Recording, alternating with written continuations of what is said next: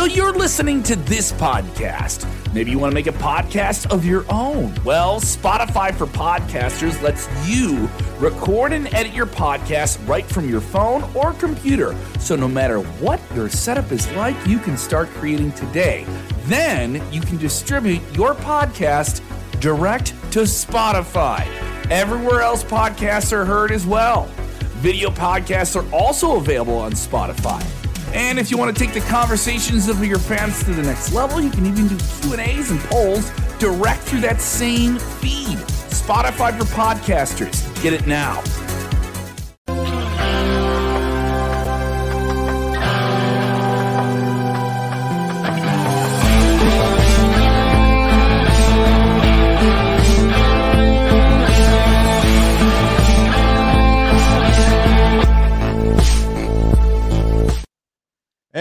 Here we go. Let's put Dutch in his regular spot. There he is. We're all straight now. Welcome into Smack Talk, everybody, here on the Sportskeeda Wrestling YouTube channel, or excuse me, the Be- Wrestle Binge by Sportskeeda Wrestling YouTube channel and the uh, Sportskeeda Wrestling Facebook page. Now I'm all straight. We are here on our new normal time 1005 1005 every week now right after smackdown of course recapping latest edition of the Blue Brand on Friday nights and hitting all the major news stories, or at least the biggest ones this week. And of course, today we will be talking about the debut of Collision tomorrow, which means the return, the second coming, shall we say, of CM Punk to AEW.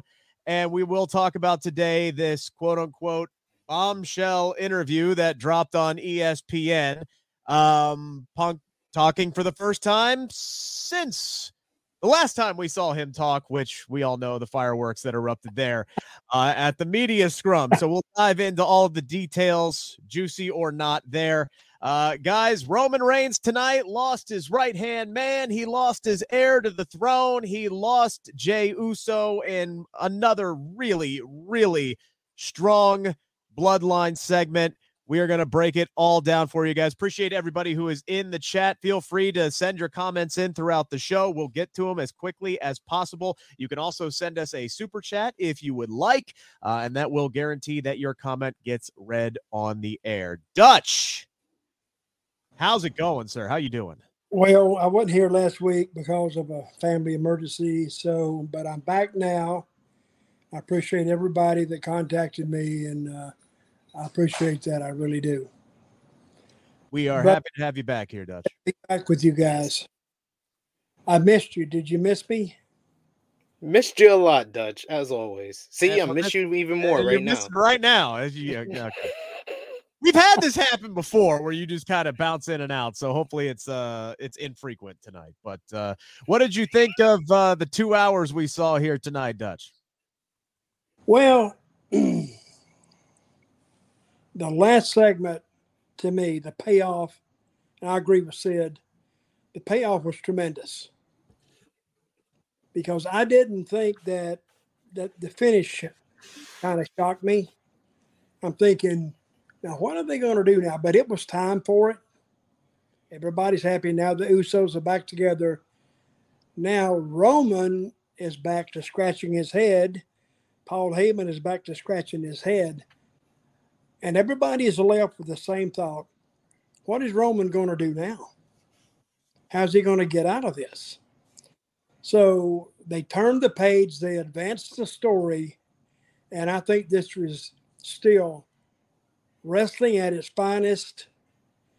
It, it leaves people thinking, but not only thinking, looking forward to what they're going to do next. And that's the and that's the trademark of good booking.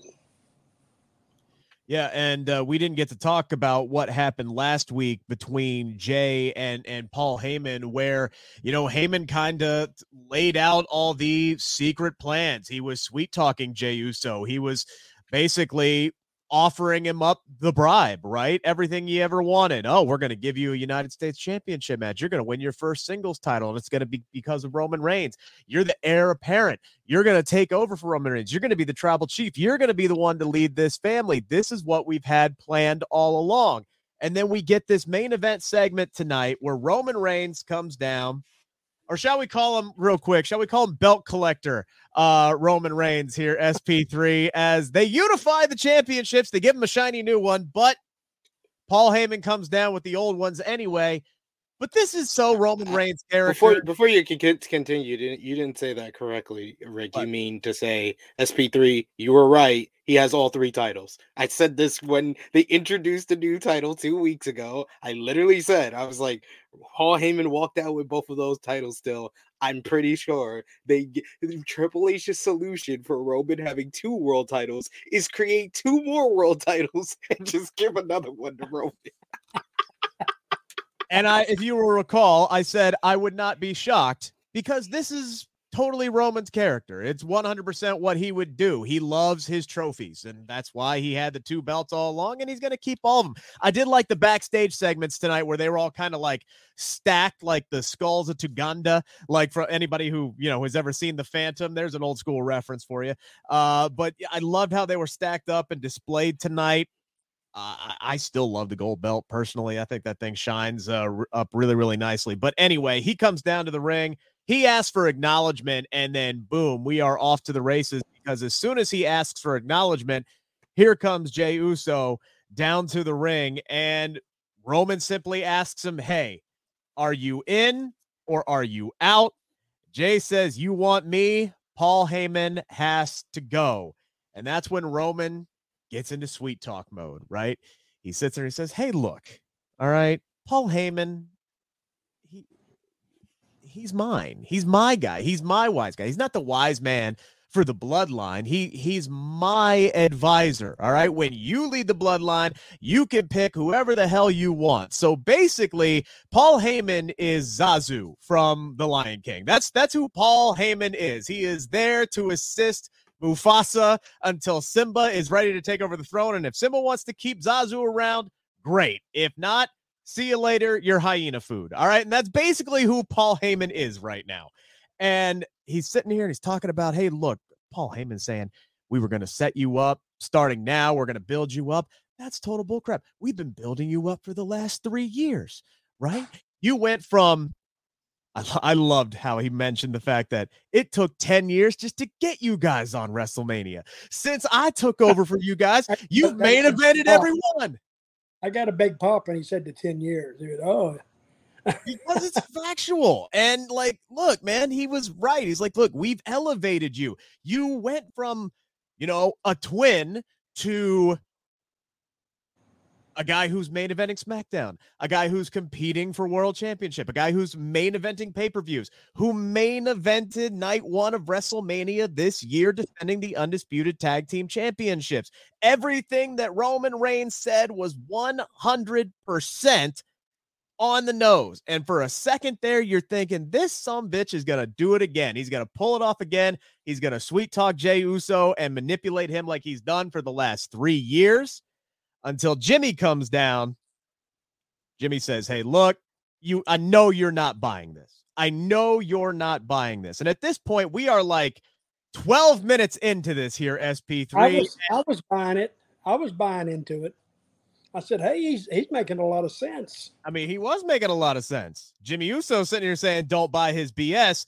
And it was right around here, SP3. You thought things kind of hit a, a little bit of a snag, a little bit of a lull. I just didn't like the that the whole way to kind of shift the focus and lead us into kind of the final stretch of this whole thing was for you know Paul Heyman and Roman Reigns to say who's the person that never went that didn't that was against you being the right hand man? And they pointed out Jimmy Uso and I was just like well everyone knew that everyone knew that already. Why are we acting like this is new information, Jey? I was like, I was like, this is not making me want to root for Jey, even though I know the final solution to all of this is gonna be Jey, you know, siding with his brother and turning on Roman. But it just made it in the in that instant, it made him look dumb, or it just made it look feel like it was just trying to stretch it out for five yeah. more minutes with him turning the fury onto Jimmy. In the end, we got there. We got to a fantastic ending, and overall, it was a great segment. I just didn't understand the logic of that, where everyone, including Jey, has acknowledged that Jimmy didn't want him to be the right hand man because he felt he was being manipulated by Roman. It wasn't jealousy. It wasn't any of that that that they're alluding to. It was more of he was he just didn't like Roman manipulating his brother. So I just felt like they really tried to stretch that out there and then give us into a false a false sense that Jey was going to side with Roman and they had to stretch it there. Yeah, if if Jey had not if Jey had ultimately sided with Roman, uh, that that whole story would have would have crumbled just like you said. But Jey immediately turns around here, Dutch, and I thought he cut one freaking hell of a promo. He did his job to try his absolute best to try and sell everybody in, in Lexington tonight, everybody watching at home that he was actually going to turn on his brother. And he starts digging way into the past. He starts talking about how Jimmy is the older brother. Always listen to your older brother. Always follow your older brother. I've always had to live up to you. I've had to live up to the prom king. I've had to live up to the player of the year. I've had to live up to uh, most likely to succeed. And now you're the one sitting here holding me back. And you know what? Blessing in disguise. You get hurt. I step up. Now I'm main event right hand man Jey Uso. And you know what, son? You are out and I am too. And then he turns around and he kicks Roman Reigns' head, head off of his damn body, and the entire crowd erupts. And now WWE has built an incredibly hot babyface tag team in the Usos. And no kidding. No kidding. And they did it that quick and that fast. I mean, they could have went either way with it. This is the best way to go because now. Uh oh is on the hot seat. What is he going to do? And the crowd popped on it. Hell, I popped on it because I thought, well, if they go the other way, it's going to be a, it's going to be flat, flatter than hell, and it would it would diminish my interest in the story. But now, since they went this way, now it's a brand new slope, a brand brand new slant, a brand new angle, and it it changes. So now I'm wondering where it's going to go because I have no idea. And that's the beauty of wrestling. Because I've never really seen this before. I've been in this business for over 40 years. I've never really seen an angle like this. Nobody else has either because it's never been done. They took their time with it everything they did made sense. And if you went back and thought about it, and I don't think about things as deeply as Sid does, you know, he had all these questions about, well, you knew this and you, I didn't know it because I don't think that deeply on it. But the end sell job was great because they sold me on it. And then when it happened, I said, oh, okay, good. And that's Lexington, Kentucky, in that Rupp Arena, they popped. Yes. You ever been in that? Yeah. You ever been in that arena, Rick? I have not, unfortunately, uh, Dutch, as you'll pop back here in a second. Yeah, yeah. no, I have not been to Rupp Arena. It's it's on the bucket list though. Huge, huge, twenty one thousand seats. Yeah. Now and Dutch, huge. now Dutch, to your point, this is that's part of the, what makes SP3 so damn impressive is that this man watches every minute of professional wrestling every single week. It don't matter if it's WWE, NXT, New Japan, ROH, uh, Impact Pro Wrestling, WWE, AEW. He watches it all. And this dude still remembers shit that happened 20 freaking years ago down to a T. I mean, I don't know how he does it, but that's why I love working with this man because he can always keep people like myself in check who have forgotten certain things, to be completely honest with you. That's why this man is so valuable to be on this panel. How, how many hours a week do you watch, Sid? So it's a full time. WWE, WWE has has seven hours of television, so I watched that. Then AEW uh, up until this week have three so that's 10. I'm at 10 hours. Then you got ROH is two hours. That's 12. You got new, you got Impact is, is two hours. That's 14. then I'll squeeze in something from either New Japan or a Stardom or All Japan Pro Wrestling. I watch certain matches from All Japan and and Stardom, but New Japan shows are like two and a half, three hours. So about like 15, 15 hours a week. Uh, Dude, no, uh, you're 15. up 20. You're up oh, okay, 20, 20, yeah, 20 or so. Now they're adding two more with Collision starting tomorrow, and that doesn't count pay per view weekends, where sometimes there's like three damn pay per views in one weekend. It's a lot. It's the a man's lot a machine, retain. folks. The man is an absolute, utter machine. I don't know how you do Thank that. You. I, re- I really don't. I couldn't do it. it's a, Thank it's you. a full time job. All right. That like, but there's a reason this man does it full time because you have to be full time to watch all that. But I will say, and write about it. I will say, I will say, this is one of the rare WWE um, storylines where it's paid off to pay attention and to remember all this stuff because that's why I was a little bit annoyed with that part yeah. of the segment because I remember vividly when Jimmy came back and he was against Jey being the right hand man because I was just like, this is what this this story is very much like the Sopranos of professional wrestling. It's about a family. It's very nuanced. Yep. You have to remember certain details and certain dialogue that people have said, character motivations, like everything pays off and it may and it it basically benefits the viewer for watching and paying attention. And that's why I love this storyline. I've said it once, I'll say it again. This is a top three, honestly, a top two storyline in WWE history. I think the only thing that compares to it as far as week to week episodic television in WWE history is McMahon versus Austin. Austin. That's it. That's the only thing that even is up on this level. And I think by the end of this entire story, this will go down as the greatest WWE storyline of all time if they real if they stick the landing. It's all about sticking the landing at this point because it's yeah. just giving you so much great television and great segments like we saw tonight. So, how many hours did you come up with, Sid? 17 or 16? Over 20. Yeah, upwards to between 17 to 20 a week. You watch NXT? Yeah, I counted that. I counted That's that. another. Oh, you counted that. Okay. All right. Yeah.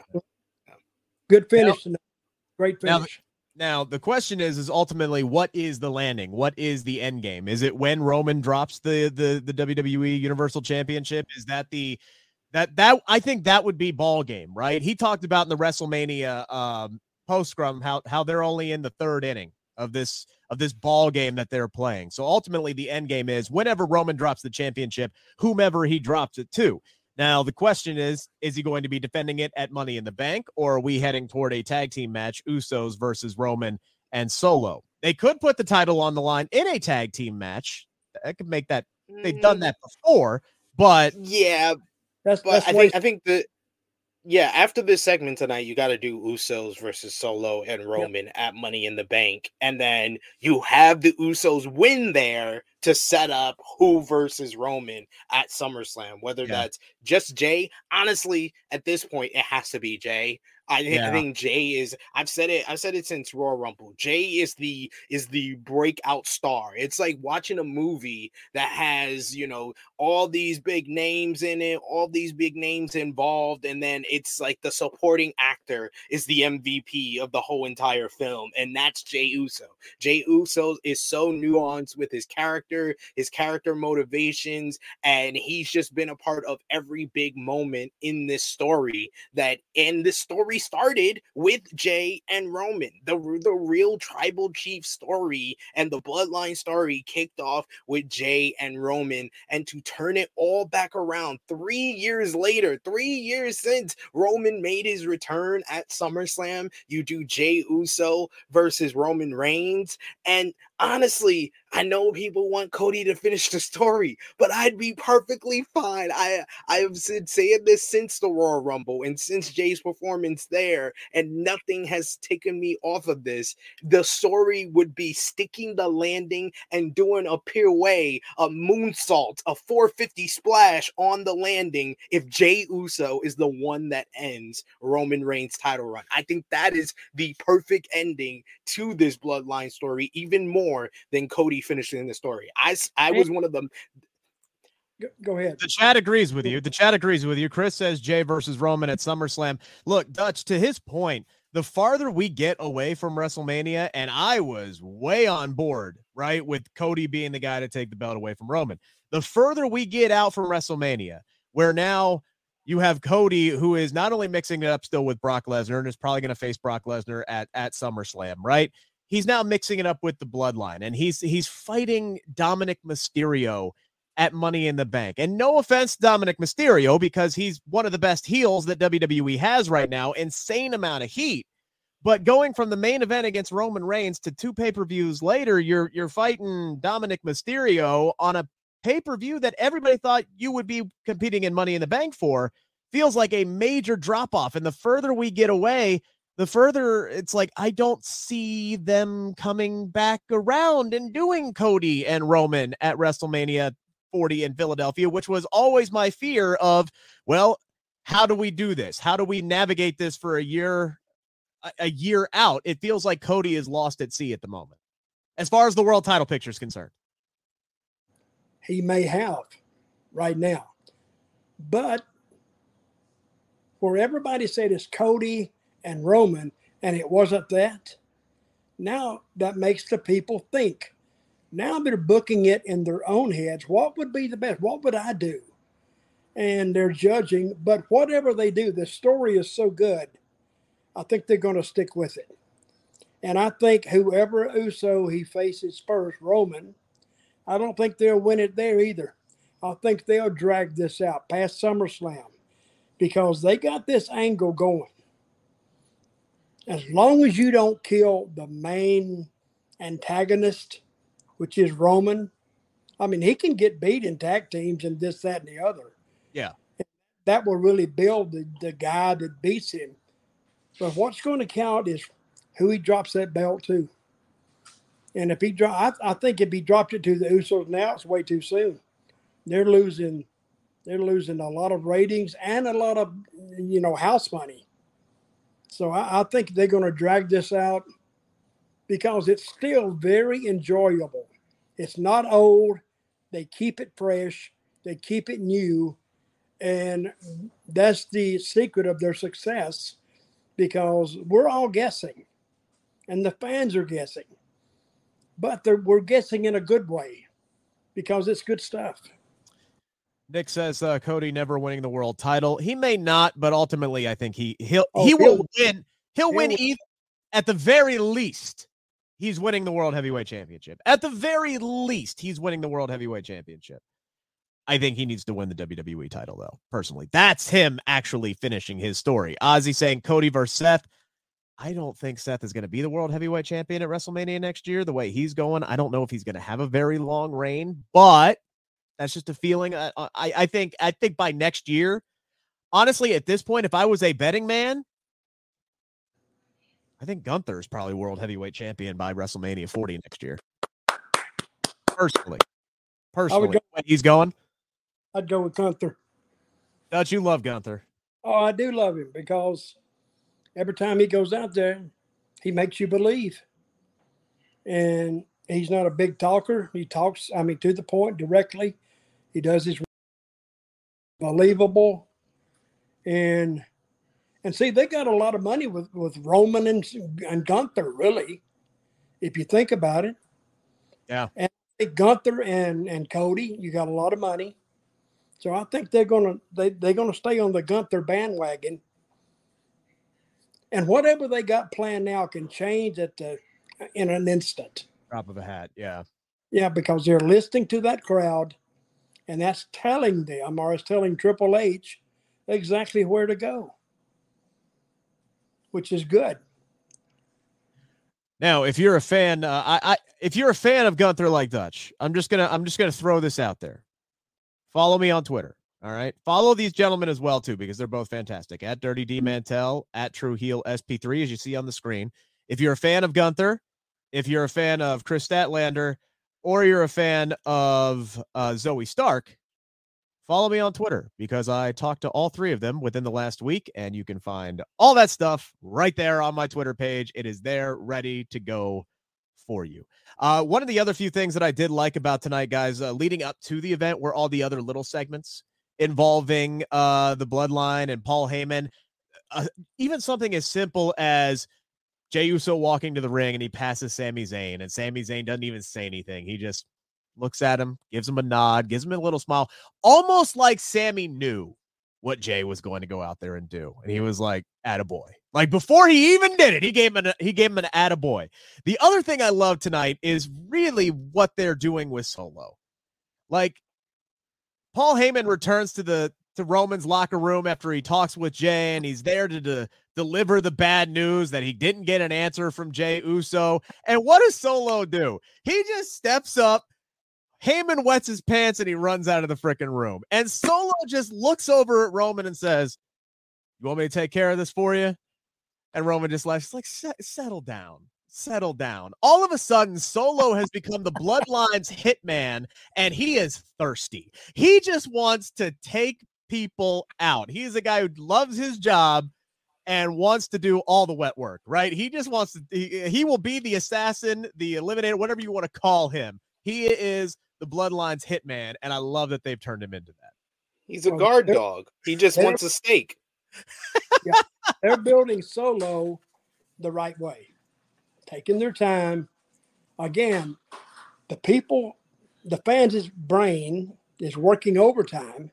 And when you think about these guys, and then you, know, you say uh, Gunther versus Solo, well, I would be interested in that right now, just to see what they would do with it and Cody versus Solo. I'd be interested in that too. So they're getting these individual baby faces over, individual heels over. And if they pace this correctly, that could take them well past the year, well past WrestleMania next year. Because Triple H has showed his hand that he is willing to invest time in getting these guys over. And uh, the longer it takes to get them over, that means, I mean, if you don't do anything stupid, that means the longer they'll last. I like it a lot.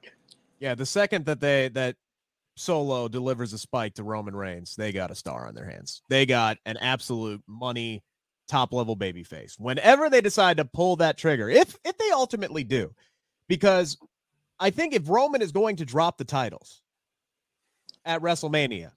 He's got to be alone. He's not going to have the backup that he's had the last few years, right? He he's not going to have the family with him. So at some point between now and Philadelphia, Solo's got to break out on his own, and whomever Roman is going up against at WrestleMania, it's finally going to be a fair one-on-one fight with only the wise man there, basically, unless he also walks away from Roman. It, it, it long way to go. Interesting to see how this all unfolds, but again, now we have reached new territory. It's it's a battle, not so much over the the titles, but over self respect, over you know family. Just hey, don't use me, and there, there's a, a whole lot of ego and pride and family mixed into this, and it is 100% just a, a fantastic story. They are doing a hell of a job with it. We do have a super chat from uh, Roland Curtis here. Thank you, appreciate it always. Uh, they're rolling. I think that the tag titles and Jey Uso alone winning a world title is too small. I'm hoping that the two old belts uh, foreshadow a triple threat scenario where each Uso beats Roman for the original titles. I do not foresee that happening. Um, the second that Roman Reigns drops the belts, those two old ones are gone. They are gone. I think the Universal title itself, as far as being part of the title of the championship, is gone as well, and the Universal title lineage will go away. Um, yeah, I, I just because then that would legitimately give them if let's say each Uso were to win a world championship, then they would have three world titles. Technically four if you want to count the NXT championship.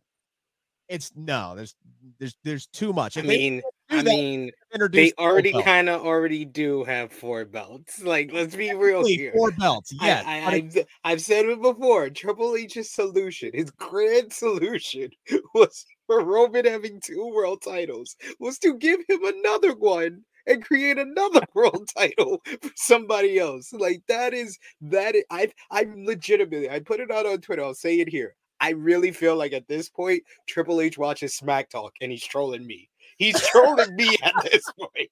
He's trolling me because I said all he does is come up with bigger problems instead of solutions to his problems. And it, it, at this point, I think that he is a genius. He is the cerebral assassin, and he's trolling me by doing this. And I love it. I love Triple H. Is your best work yet as Booker. Now, I will, uh, Dutch. I, I kind of agree with Roland on one thing though. Just J, just Jey Uso, if that ends up being the SummerSlam match, just Jey Uso versus Roman for the title it doesn't feel like it's enough, right? Like it feels like it should be for the title and for the title of tribal chief, right? I've like put everything out there on the line. If Jey beats Roman, not only does he get the belt, he gets the entire damn family and Roman's out. You know, that position of the tribal chief takes on a big importance now. Because if he's the tribal chief, Paul Heyman is gone. Oh, yeah. That's They've already established that.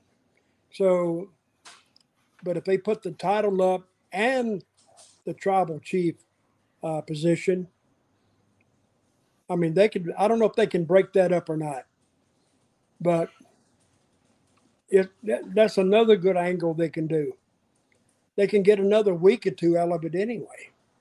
But mm. you make a good point. I don't think it's two separate things. That's why a lot of people, you know, I've seen people on the other side of the perspective from the people that are upset that Cody Rhodes lost at WrestleMania, and it says that this this story needs the world title because that is the symbol of being the tribal chief of this family, is being the champion.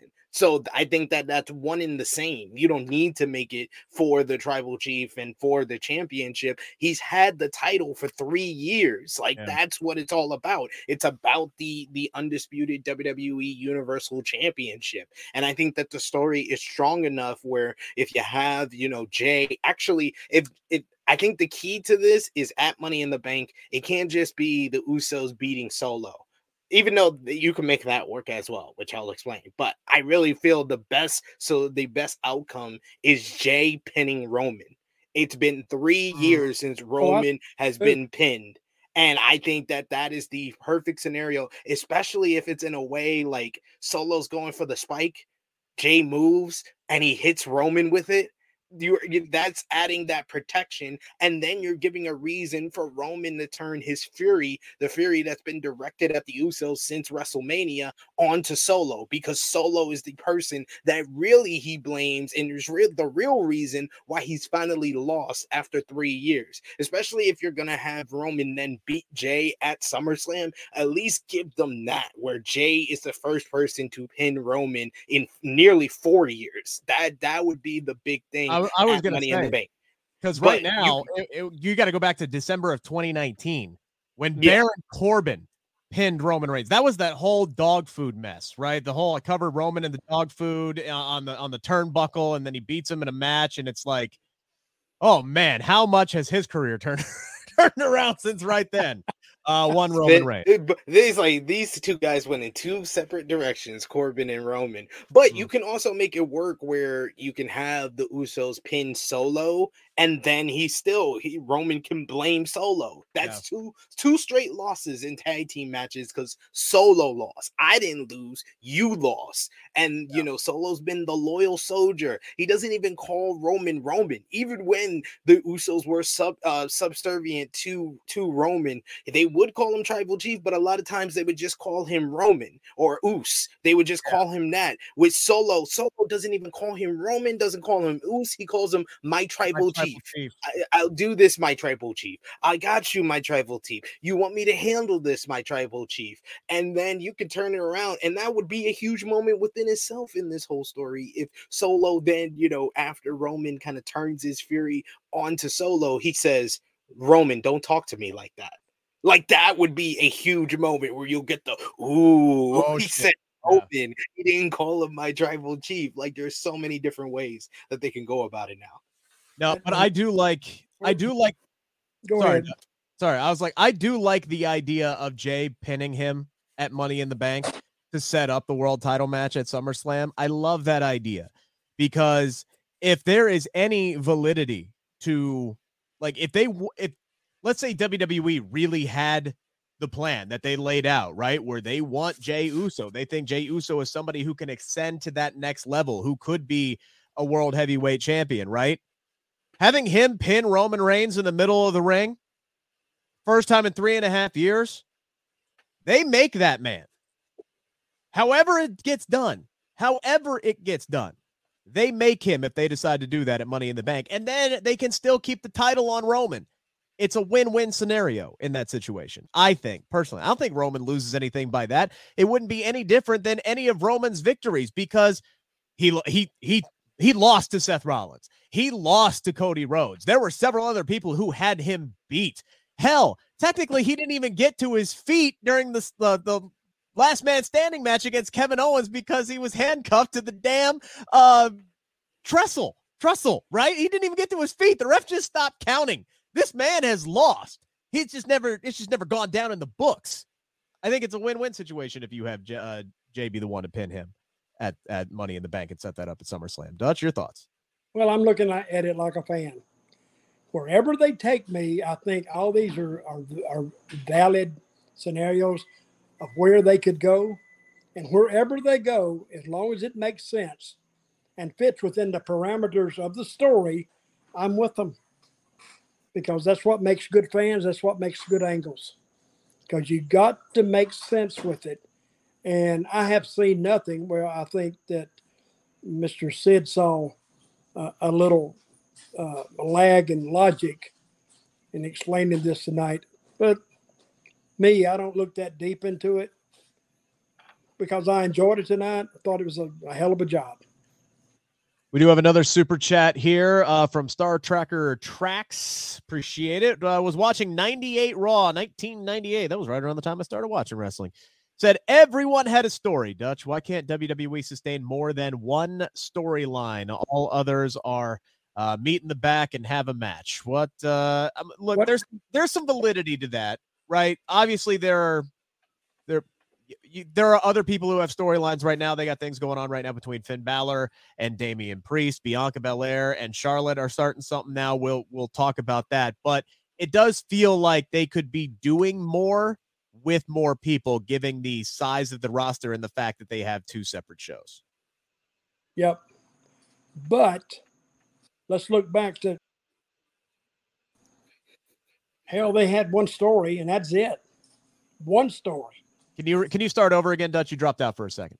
No, I said if we, we if we look back nine months ago, they had one story. That's all they had. They had Roman and uh, and all that. They didn't have any other stories. Now, since Triple H has taken over, and I did fear when Vince came back that things would change, but I think Triple H has kind of righted the ship and they're still on track because they got a lot more going on now than they did nine months ago. Now, in '98 in WWE, uh, L, that's what it was. Time, yeah. Yeah, they they had a lot of stories. Different era, but now I think they're almost trying to get everybody in something, and that's why some of the angles don't look as good because they haven't had time to build. Yeah. But I don't think any any angle could build the way the story of uh, the uh, the Usos and Roman Reigns story has progressed because it's almost taken a life of its own. Yeah. It kind of books itself. And they do it in small increments. They don't do any. Tonight was a big step one of the biggest steps they've taken, and it will be well received. And timing is everything on this, right? They needed to do this tonight because Dutch is like you alluded to earlier. If they had gone another way, they would have lost you, right? You would have been, it would have felt like they were kicking the can down the road. Honestly, what it would have felt like is a Bray Wyatt segment tonight where it's like, okay, can we get to wherever the hell the the checkpoint is so we can start the next thing? That was the biggest issue with Bray's comeback before his illness that has taken him off of TV now for for several months. Was it just never seemed like we were getting to the destination? It was just okay. We're still walking. We're still walking. We're still walking. Five weeks later, we're still walking. where's the end game? Can we get to a checkpoint? Can we find out who the hell Uncle Howdy is? Like we never got there. This one tonight, it was timing. They needed to make it. They needed to make the move. They needed to put the Usos versus the the, the rest of the bloodline, and they made it at the right time. What What do you think the Bray Wyatt story didn't advance? It was this. It, we had the same questions for six months while he was back on TV. The same exact questions. We never got an answer to a single solitary one. Who's Uncle Howdy? What's the connection with Alexa? That story is dead in the water now because Alexa is expecting. Congratulations to her, but she's uh, 18, 18, months bare minimum before she comes back, right? So, um, I mean, there's there's a lot that you know they never answered a single question with anything that was going on with him. They did a good build up to the the lights out match, and then the match happened, and a lot of time got cut, and it was hard to see anything. And LA Knight came out of that somehow. Man, that guy is bulletproof. LA Knight is freaking bulletproof. Yeah. They have done everything, starting from Vince McMahon telling him to shave off the facial scruff, put on a shirt, open it up, and start walking around as Max Dupri. And he survived all of it and he's still here, and he still lost a match tonight to Santos Escobar that lasted two and a half minutes, and he's punching out Rey Mysterio, doing all the heel chicken shit things he can do, and they're still cheering for him out of the damn building. That man's got to win money in the bank, Dutch. He has got to win money in the bank. Put oh, this man on the right track, please. That would that would be great if he won it because nobody is expecting him to do it. Nobody, not even himself.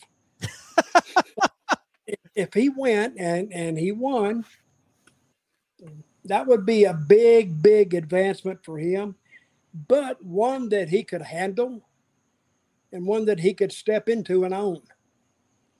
He's a great because I was with him in TNA and he, he was good there. He was learning, but he was he was good.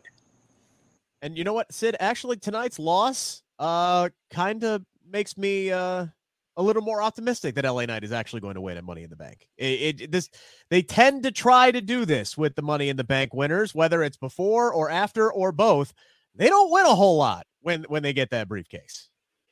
And I think that both Money in the Bank, my favorites for the Money in the Bank ladder matches, lost tonight. We had Zelina beat Sky, who I think Iyo's going to win the women's Money in the Bank ladder match. And then you had LA Knight lose to Santos Escobar. And I want LA Knight to win the, the Money in the Bank ladder match. I think it's Damian Priest because WWE, the way they have booked LA Knight, I'm just like, yeah, he, he can win Money in the Bank, and I would be happy. But imagine how much happier I would have been if they would have actually built him up for that. Like how much in a better space he would have been if he had picked up some wins ahead of winning Money in the Bank. He would be in a much better position. I'd be a lot more confident in him as the Money in the Bank briefcase holder. But this is the whole thing with them uh, having the Money in the Bank potential winner lose beforehand you may don't make me very confident in their chances because when I think of Money in the Bank winners who lose before they win the briefcase, I think of San, uh, Damien Sandow. I think of Austin Theory. I think of Baron Corbin. I think of the worst Money in the Bank winners in the world. Dean Ambrose won a big a big feud against Chris Jericho before he he won the Money in the Bank and then cashed it in on the same night. Seth Rollins was the already the biggest heel in company before he won Money in the Bank after the Shield turn. Uh, Edge was on a roll after the whole Matt Hardy feud before he won Money in the Bank. Like when you think about the great Money in the Bank holders, you think about guys that had momentum going in. When you think of the guys that didn't have momentum and got losses before they win Money in the Bank, they tend to not be the best money in the bank holders. And I think that would be irre- I think that would be the one thing that would be a threat to finally kill the the LA Knight momentum that we're talking about here. The, the, silver bullet, right? For for LA Knight. Um the Did I read this correctly? Carlitos is coming back to WWE. It's been a rumor for a while now. Um, and it's starting to pick up some steam because he canceled some bookings recently. Yeah. So we'll see. Uh, WWE still to date so far this year has not hired anybody for the main roster. So he would be the first one if that actually uh, comes to fruition. And they've missed out on some big names, which Switchblade Jay White uh, topping that list. Um, but just real quick here, SP3, playing devil's advocate, right? I could see where WWE could go, okay, we don't have to build up this guy too much because he's already over as hell. And we start building him up after he wins money in the bank. That's when his push really starts. And honestly, we're kind of in uncharted territory here because, yes, I know Vince is hanging above and he's making changes every now and again, but they seem to really kind of be more structural changes than story changes, switching up matches, match orders, and things like that. Um, he seems to really, as of lately, be trusting Triple H in his direction. We don't know how Triple H will book a, a Money in the Bank winner from jump, right? The one that he chooses to hold the briefcase. We saw how he booked Austin Theory last year, so he's off to a bad start. But we don't know how he will book his pick, right? He will really prove something to me. I will truly believe that we are in uncharted waters if the women's Money in the Bank briefcase holder has it for longer than 48 hours. Uh, if that happens, I will believe that we are on a new track here. And I think that maybe you could put the belt, you could put the briefcase in the hands of somebody like Zelina Vega and put it in somebody like a, a an LA Knight and really start and elevate their pushes from the moment that they get the briefcases and build up to the cash in instead of oh well we'll just make people forget that they have the damn briefcase and he'll lose a million times. Dolph Ziggler might be the only one that like breaks the mold of what you were talking about because that guy didn't win a match for unless his briefcase was on the line. That guy did not win a match for like a year until he cashed in on Alberto Del Rio and won the belt. If I if memory serves correct. No, no, he actually won a feud against John Cena.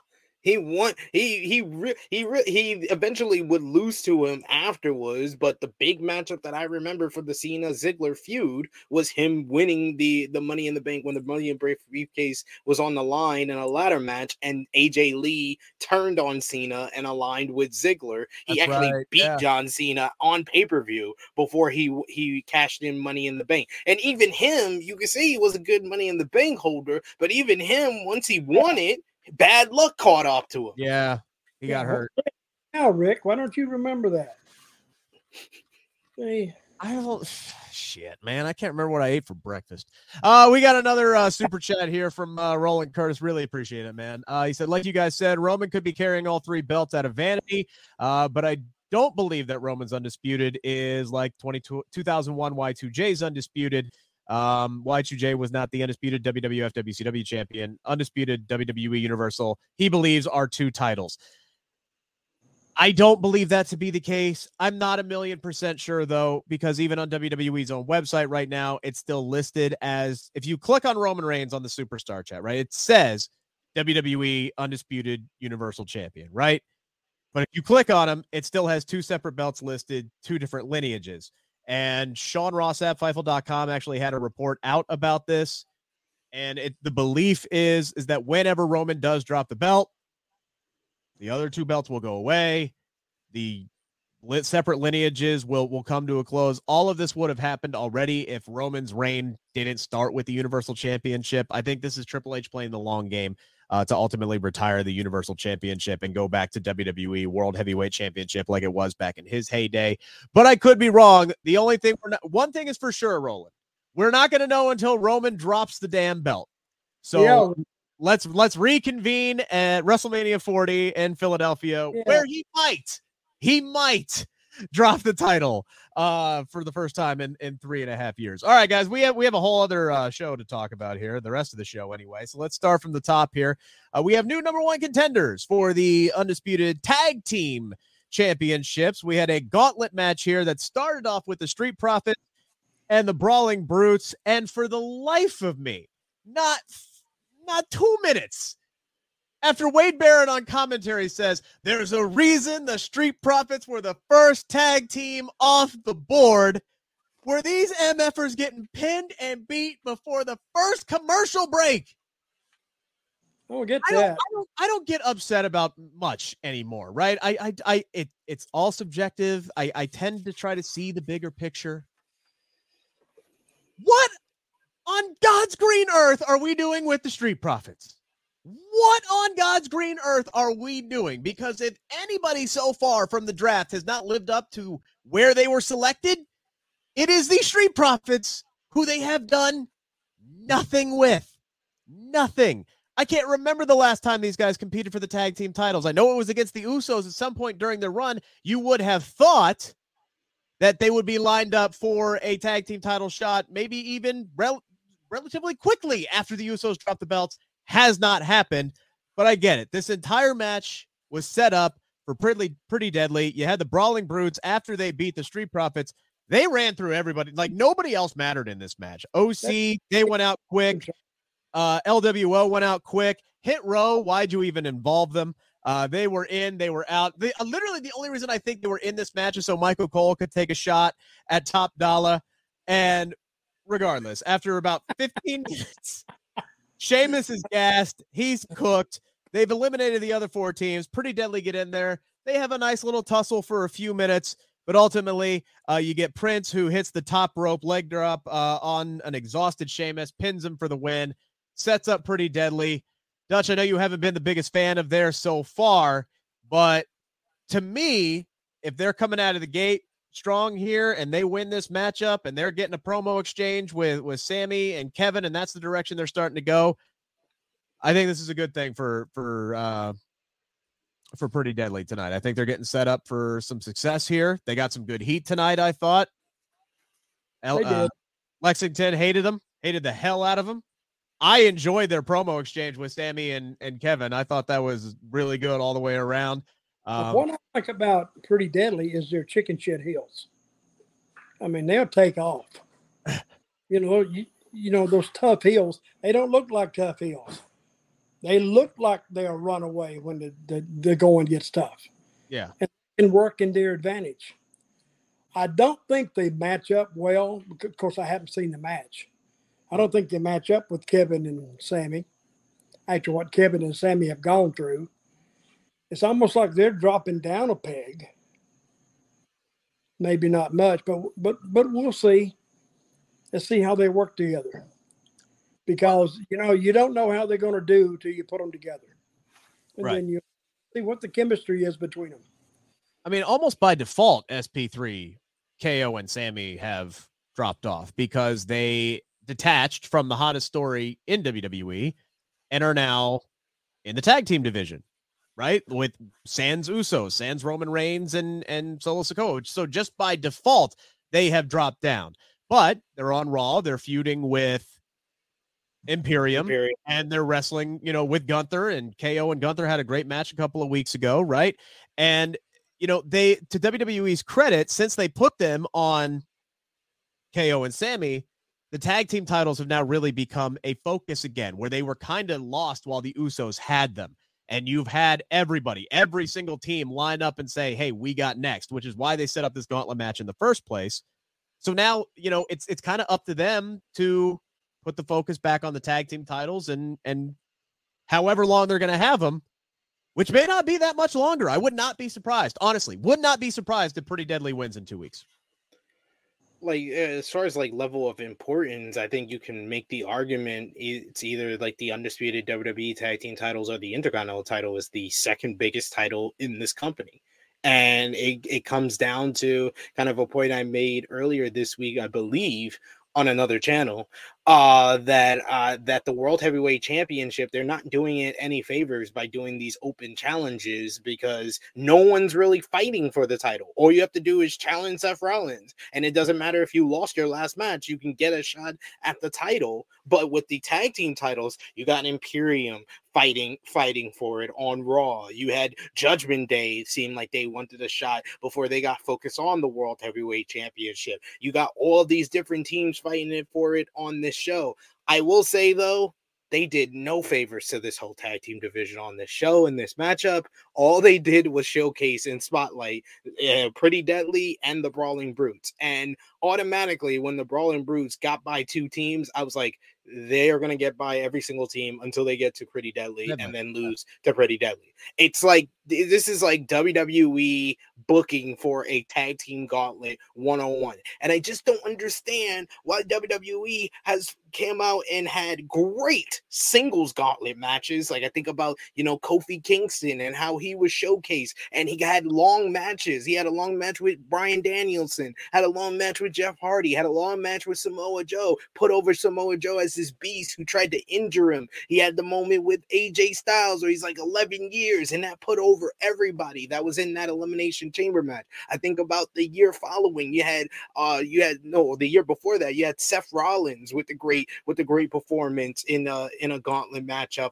before the elimination chamber. Like they do the singles gauntlet so well. It's just like why don't you ever do that with the tag team gauntlet? Your tag team gauntlet, you just treat it like everybody's a bunch of bums, except for the final two at the end. And that's how it felt here. But they did a good job with that final tag team matchup. Overall, it was a fun open to the show. Really put over Ridge Holland and his improvement, as yes. well as Sheamus being one of the more popular guys in this company right now and pretty deadly. In the end, they come off like the, you know, competent heels who are able to sneak in different ways and get the win like they have been doing here. So I put them over in the end, put over Brawling Brutes in the end. But like you said, Street Profits was in there for three minutes, and they're supposed to be the number one overall tag team on this on this whole division. LWO looked like they were going to get momentum, and then they were gone before they can even catch that momentum. Top dollar in there. 15 seconds. Top, that, that was like that was had to be like 20 20 seconds at best. They, they were in there for like 20 seconds. Oc got uh, oc got to go through a commercial break but then yeah. when we come back from commercial break they're immediately out of there. Like no one got over except for the final two teams. So that was my only issue with the matchup but i think they picked the right winner in pretty deadly and i think that kevin owens and Sami Zayn yeah they're not in the the hottest angle right now in the company with the bloodline. They're still kind of outliers in this like you said with the whole Sami Zayn and Jey Uso uh, little segment there. He's still kind of he's still a part of this whole story in a, in his little way still, but they are still making them probably like the second, third most important thing going on in the entire company. Uh, multiple people in the chat uh, asking the same question, but I will pull up uh, Joseph uh, Gonzalez because he sent us a super chat. Thank you very much. Really appreciate that. He said, I think it's time to split the Street Profits. Uh, they are going nowhere, and Ford has huge star potential. Uh, Ford's 35. They're at risk of wasting his prime years. just a quick side note prime years, man. Lashley's 45. Dudes are going longer. I get what you're saying. Dudes are going longer. I, I, but every time I hear somebody say that Damian Priest is a, has a you know is a future star and like a you know a staple for the company, that MFer's 40. All right. So it's like it it, it all well, depends. He's 40. Damian Priest is 40. I remember WWE wouldn't hire anybody over 28. if you were over 28, get out of here. True. Get a lot of use out of you. I think there's only like out outside of the women's division, which most of them are in NXT. I think on the main roster, what SP3, back me up here. There's two people under 28 and Dom and Austin Theory. Anybody else you can think of? Uh, not off the the top of my head. There's not that many guys that are. I mean, if maybe it's Cam. I think Cameron Grimes is in his 30s. So yeah, I'm, I'm, trying to think of any of the NXT. Maybe Pretty Deadly is in there. Is in their 20s. Because I'm trying to think of anyone. I know Pete Dunne. Oh, Butch. Butch is in his 20s. I'm pretty. Is sure. he? Okay. Yeah. Yeah. Yeah. Cameron Grimes is 29. And Butch is. See how old is Butch? Yeah, Butch is 29 as well. So you're right. Nobody under, under 28, 28 is just for Dom and Austin Theory. Yeah. Hell, LA Knight, I think, is 41. You know, we're talking about, yeah, you know, we're talking about, hey, let's hopefully Damian Priest and LA Knight can get there. And you're talking about wasting Ford's prime years at 35, and we're talking about dudes who are five to six years older than this guy. Um, but I get what you're saying because I feel like SP3 for three damn years now, we have been talking about Montez Ford's potential as a single star. And I look, if they aren't doing anything with the Profits as a tag team, start a singles push now. Now, have him. Hey, look, Austin Theory wasn't even on the show tonight. Wasn't even on the show. Ford, Theory, United States title. Start it now. Start it right now. They already had, you know, bickering going back and forth with each other ahead of the draft, ahead of WrestleMania. You got some history between the guys. Fire it back up. What are we doing? Should they break them up? I've always said no, you shouldn't. But hell, at this point, if it gets them both in a in a storyline that people are going to give a crap about and give them quality TV time, F it, break them up. I think they still can. They still have more to accomplish as a team. But WWE ain't interested in that right now. Why are we just having these two dudes sit on the shelf right now and do nothing? I don't get it. I, I don't understand it.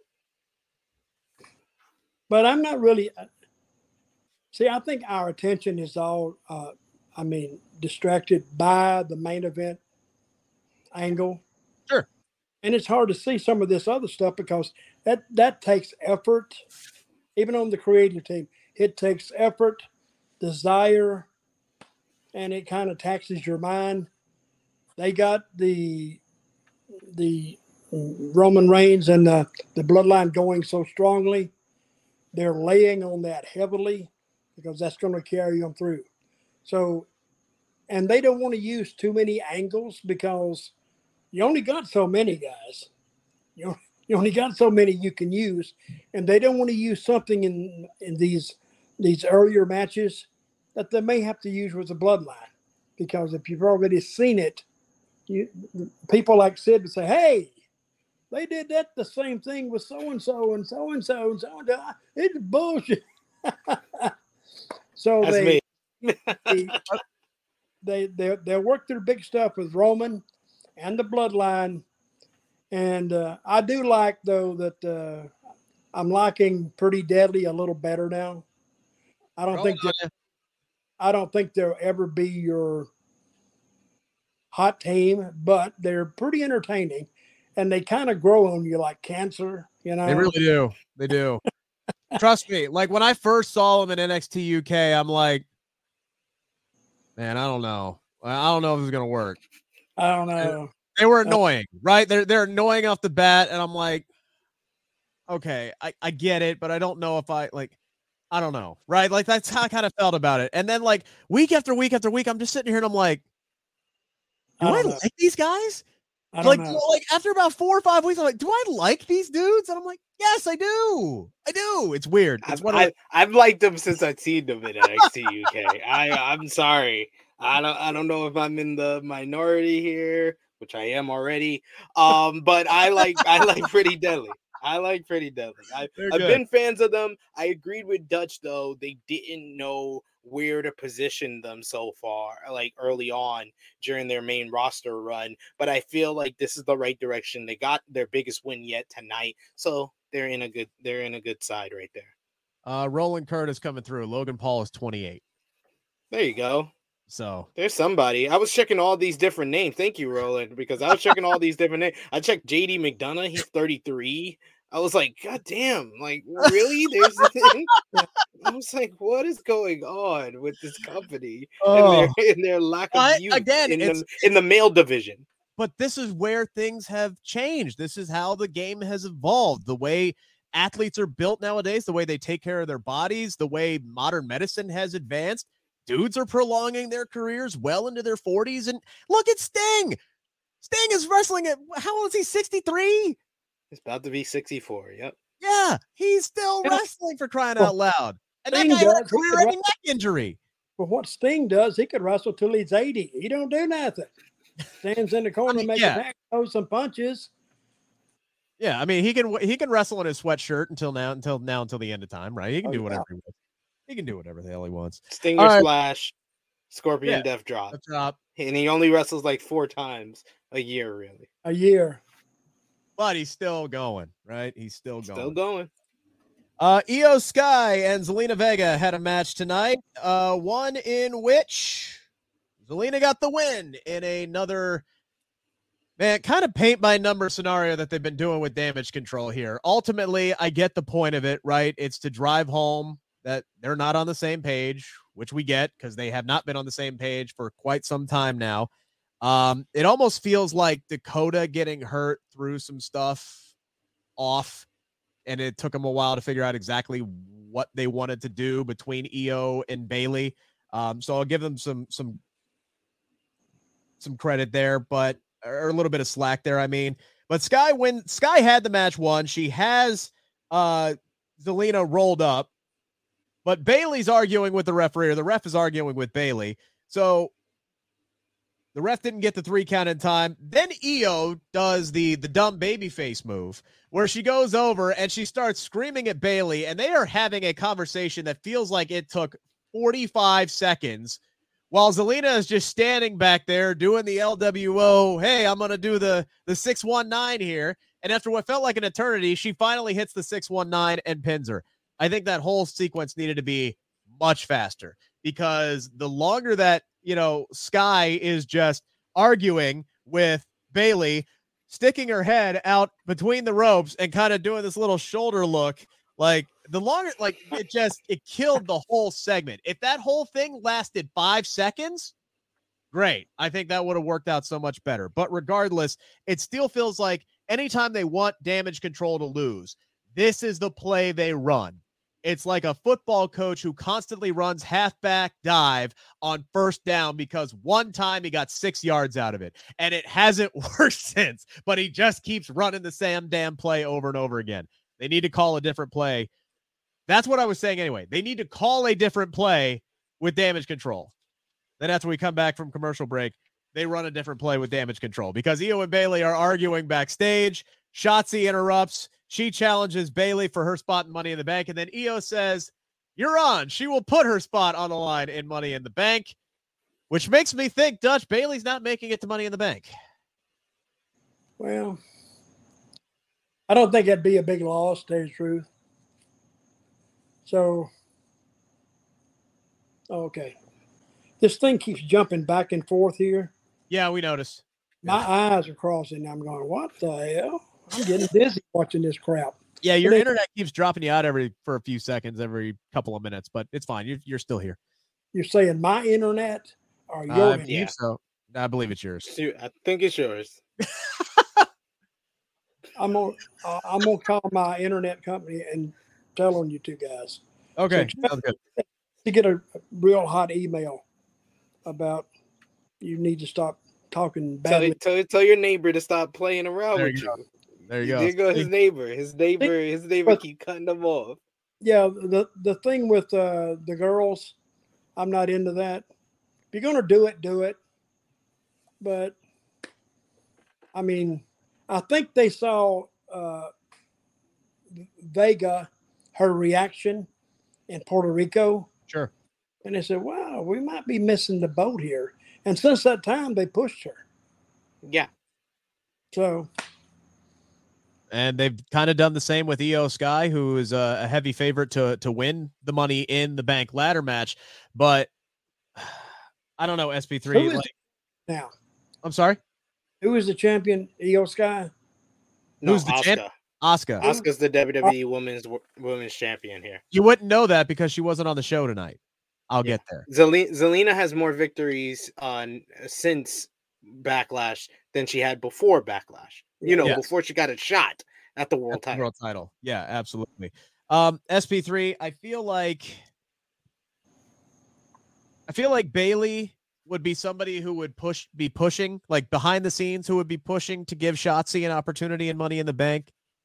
But I feel like the match loses a bit of juice if both Bayley and Iyo are not in money in the bank. I feel like they both need to be there. I don't want Shotzi to replace Bayley in this money in the bank ladder match. I don't either because I'm just gonna be honest. I like Shotzi. Think she is talented, but the last time she was in Money in the Bank, woof. That's all I can say, ladies and gentlemen. Last year's Money of the Bank with Shotzi involved, woof. And I think that one of the selling points of this woman's Money in the Bank is the fact that you know you have that whole dynamic with damage control. You got the Zoey and Becky feud going on. You got Zelina who's picking up momentum. Uh, did they did they address who's filling this last spot? Did they say it's there if there's a match on Raw to fill the last spot? I got to assume it's coming from Monday Night Raw because there's already three SmackDown superstars in the match, but they have not said what the last qualifier is yet. No. that's so weird. That's so weird to me that they because they promoted stuff on Raw and but I didn't see anything for the the woman's Money in the Bank. So I was just like, I, am wondering if they want. I'm wondering if they want it to be Indi Hartwell, and they're just waiting to see if she gets cleared in time to do it. Maybe that might be part of the. I, I I don't know. wouldn't. I wouldn't even say no. I would say like Candice is right there, so why not just put Candice and have her face like Ni- Nikki Cross and start that whole program again or something Yeah. like that. Well, they if took the whole family. that, if- They've taken that whole family off of Raw for the last few weeks. Now, I think Johnny's going to come back in Cleveland. I think he's fighting Seth Rollins on Monday. I think that's who's answering the open challenge, and then Tommaso can come back, and they'll finally fire up whatever the hell they're doing with the way over on Monday Night Raw. But it, yeah, it's it's weird that they have not at least said who the la- what the last qualifying match is uh just yet. But um yeah, they they need to have Bayley and Iyo in the match because we're already going to get outside interference with Trish. You know that's happening. Yes. Trish is going to get involved. So you can't have Trish and Bayley get involved from the outside.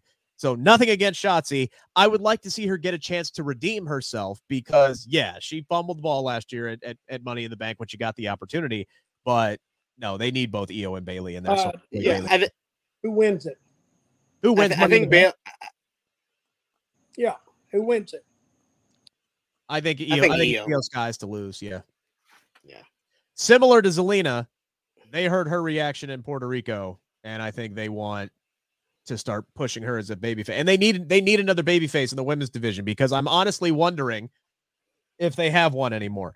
Uh let's start to the uh Grayson Waller effect here, right? Uh first off, Grayson Waller so far has not wrestled a match yet. I'm looking forward to when he finally gets to wrestle a match. They're slow building him. They want to put him over as a personality first. The man looks like he's living his best life. He looks like he's having the time of his life. He's interviewing Charlotte Flair tonight, and he is coming off, and I can tell it's an act because he's not that great of an actor, but he's coming off so flustered and starstruck. a mark. He was a Yeah, mark he, for, he, he for came off Charlotte. as a mark for Charlotte Flair tonight, and it was such a nice touch that added a, a just it added something to the segment that it really needed because for Charlotte's role in this, if she's a baby face, then I'm the president of the United States of America because Charlotte came off as a cocky heel if I have ever seen one in my life. Grayson Waller does the uh there's two you guys know this. There's two styles of interviewing, right? You ask a question or you make a statement and hope that the person you're interviewing goes off of that statement and then gives their opinion. Grayson went with the latter and Charlotte just stared at him for like 5 seconds and was like, "You can ask me a question now." And I'm like, "Oh, that's a bitchy thing to say." right? Uh, and then and then because I've had people do that to me before, all right, and it it is kind of a dick move to say that. And then he asks her a question. She says like two words, and then she sits there and she waits for Grace, and she goes, "You can woo now." And I'm just sitting there like, what are we doing here? And then Bianca's music hits, and this thing finally picks up where it's Bianca, it's Charlotte. Bianca's all pissed off because Charlotte cut her in line last week, did the Charlotte Flair thing, even though it makes absolutely no sense. She loses to Rhea. She leaves for three months. She comes back, and now she's challenging Asuka again. And Bianca has a right to be pissed off because Bianca has the automatic rematch clause after she just lost. And Charlotte is sitting here throwing her resume at her, and Bianca is like, "Look, okay, screw you, because yeah, you're a 14-time world champion, but you lost that damn thing 14 times. I held on to mine for 400 and some odd days. So you know what? Take your 14 and stick it where the sun don't shine, right? And these two are clapping back at each other. And Bianca said, "Look, I'm gonna be there in two weeks. Whoever wins, I got next, and you're gonna know it." And the whole thing, while this was a good, I thought this was a good promo exchange, it was who wasn't there that I think screams volumes. The fact that Asuka was nowhere to be seen tonight, did not make an appearance, now suddenly feels very much like an afterthought. And yeah, Charlotte Flair is winning the title in two weeks. And it's going to be Charlotte and Bianca at SummerSlam. I, I, I Tell me I'm wrong. Tell me I'm wrong.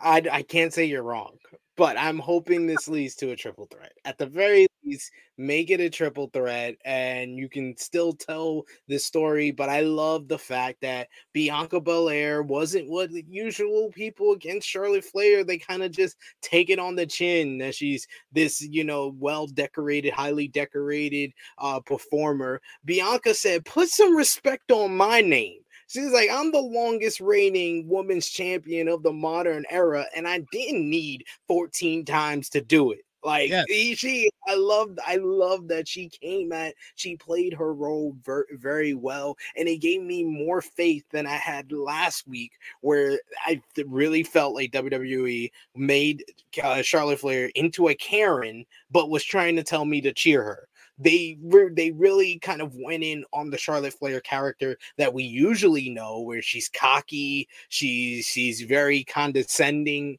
and yeah. she she looks down on everyone else in the women's division. And she tried to do that with Bianca, and she said, "Uh uh-uh. uh." She gave her the uh uh no no no I'm not the one.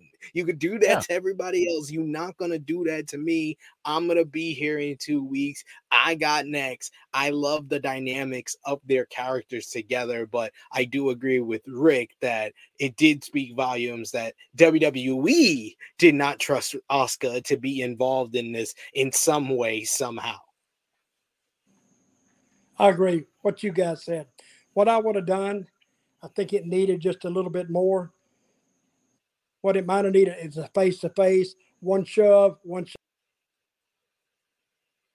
I think it one needed shove, one bit. shove, and no punches, no right. punches. You know, like you know, Charlotte said, "Get out of my face," and you know, I, I put a shove back and then a stare off and then leave. What I would love out of this, right, is I hope it's a triple threat, or I hope Asuka comes out of this somehow, because I feel like Charlotte and Bianca. It's big enough at this point. It doesn't. It's a feud that doesn't need the championship. It really doesn't. And so much of Charlotte Flair's feuds have always been built around titles because she's always in the title picture. That was the one thing that Charlotte said where I was just like, well, why don't you ever stay away from the championship? It's when she said, I don't need a championship to feel Be- like the champion. And I was like, then why don't you ever do anything without the championship? Yes. Like if you're if you don't need the championship, then you should be able to do feuds without the championship, but you never do. I don't remember the last Charlotte Flair cha- uh, feud. No, I do remember the last Charlotte Flair feud that had nothing to do with the championship, and it was Lacey Evans sleeping with her father. Yeah, that's exactly what it was. So let's forget that ever happened because I blocked that out of my memory until you just brought it up. Um, my goodness. So here's kind of what I'm hoping, right? Oh, I I'm, like that. I'm hoping. Of course you did. Of course you did. Oh yeah, I love. Never that. forget, by the way, Lacey Evans was supposed to beat Charlotte Flair for the Raw Women's Championship at WrestleMania. Never forget that. Anyway, so here's what I'm hoping.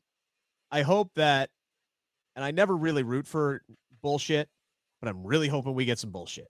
I'm hoping we get some bullshit that sets up, uh, you know, DQ. Bianca gets involved. There's a melee. Maybe they set up a triple threat at Money in the Bank. Hell, maybe I, you know what? Give Asuka a damn win because she needs one over Charlotte for crying out loud, right? Let actually Asuka beat both Charlotte on Friday and have her beat Bianca like two weeks later, right? Ahead of SummerSlam because of distractions or interference from one or the other and set up that triple threat at SummerSlam. And then you know what? At SummerSlam, Iyo Sky cashes in on that triple threat, wins the damn title, and sets up Asuka versus Iyo. And then you can continue Bianca and Charlotte because they don't need the championship. That's what I would hope. But either way, this is going to be good because, as you said, SP3, Bianca is finally somebody who doesn't doesn't have to sit there and take it on the chin because Bianca's resume, even though she doesn't have the numbers, Bianca's resume is as impressive as any of the four horsewomen based off of what she has accomplished over the last two years. She has made main evented WrestleMania. She has won multiple world championships. She held onto that world title for over 400 days. She's beaten every member of the four horsewomen multiple times, with the exception of Charlotte Flair. This is going to be good. I just hope that Asuka's just not a transitional piece in all of this. You know, like she deserves to have a, a, a decent title run because I can't remember the last time she actually had a decent title run. Pandemic. What else? Yeah, the pandemic. You're right. Yeah, when she was feuding with Bayley and uh, Sasha, and she had Yeah. yeah. And even that they broke it up because she lost a championship match by con- by count out. Yep. And lost the title. Uh, we had a couple other minor things that happened on the show tonight. We had a mixed tag match. Uh, AJ Styles and Michin losing to Karrion Kross and Scarlett. Any thoughts about uh, that match between either of you guys tonight? Well, it wasn't on very long. Carry- Karrion Kross won a match. I mean, Yeah, and he yeah. beat AJ Styles. He he beat former WWE champion AJ Styles. So Yeah. I did not expect that to be the finish. Yeah, I thought, who did AJ piss off? who did he make mad? I mean, Karrion Kross couldn't buy a win. All of a sudden, he beats AJ. And I'm like, wait a Uh, minute. they, they were throwing him a bone. They threw his ass a bone tonight. All of a sudden, he like the guy was like on the gurney and the EKG machine is flatlining, and all of a sudden they gave him a shock, and he's like, "Oh, I'm still alive. I'm still here. I'm still relevant." All right, like I still believe in Karrion Kross, but his book needed some help. He got it tonight. I'll tell you what, though, Scarlett. This was the first time we had seen her in the ring on the main roster. She can take a hell of a German suplex now. That release German suplex looked great. I, I loved her takedown of Michin. She didn't do much in this match, but she impressed me with what she did. I thought I thought the double team between AJ and Michin on Karrion Kross was great. And if there was any kind of heat on Kross right now and any kind of recognition between Michin, that crowd would have popped for that. But they have not done very much with her yet. And Karrion, there's not a lot of heat on him yet because he's just been losing. So the crowd has been losing interest. But that was a great spot that the crowd didn't pop for that they should have under the right circumstances. And then yeah, I loved I love Scarlett trying to seduce AJ as a way to distract him, and he just takes off his glove and goes, "I'm married, bitch. I ain't I ain't doing this." And that's a quote, direct quote. If you missed it, he just goes, "I'm married, bitch." But the distraction still worked, and he ended up losing. So this was quick. I would have liked it a little bit longer. This really So did his wife- so his wife cost him the match. wouldn't be the first time. If anybody remembers Samoa Joe and AJ Styles. Hi, Wendy. Hi, Wendy. How's it going? But but Dutch is Dutch is uh I think you made a good point that that Karrion Kross it, Karrion um, Kross getting a win over AJ Styles should just be feel like oh this is a big win for Karrion Kross. But Dutch automatically said his first thought was what did AJ do wrong? Because that was my first thought as well. So needed that- I didn't expect that. I don't think anybody else expected it either. No, I don't think it did a lot for you. I don't think it hurt AJ. I didn't think it helped Karrion. It was just a match. I honestly swear to God, I thought match was over when he had Styles Clash. I was like, damn, they're about to beat him in two minutes. Like, really, I thought it was, and I'm like, oh, thank God that you know, Jesus. But I like Karrion. I like him. In, I like him as a person too. I think he's great. Uh, I hopefully this is the start of something for him, but I'm. We'll see. It's better than what he they've been giving him uh, as of late. Only I have other to see thing, him beat AJ in a singles match. Yeah, Then I'll then I'll take it seriously. I, you know what? I want to see him win a match without Scarlett helping him. That's what I That want to too. against anybody, literally anybody. That's become a crutch that they lean way too much on. Like Karrion Kross, he's a big dude. He's a monster. He should not, much like Roman, right? I feel like they lean on that too much with the Usos helping him out. He should not have to get help to beat Madcap Moss, right? I'm sorry. He should not. That should not be a thing. I think the only other thing that we haven't mentioned yet was uh, Baron Corbin kicking the crap out of Cameron Grimes uh, to set up a rematch backstage. So uh, Baron Corbin utilizing his free agent status I'm to a- just go everywhere. Sick of that already. He If I see those two together again, I don't give a shit.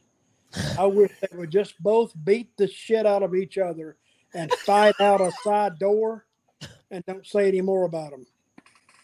I'll tell you what though, he threw his ass into that damn road case. I mean, that was that was pretty damn good.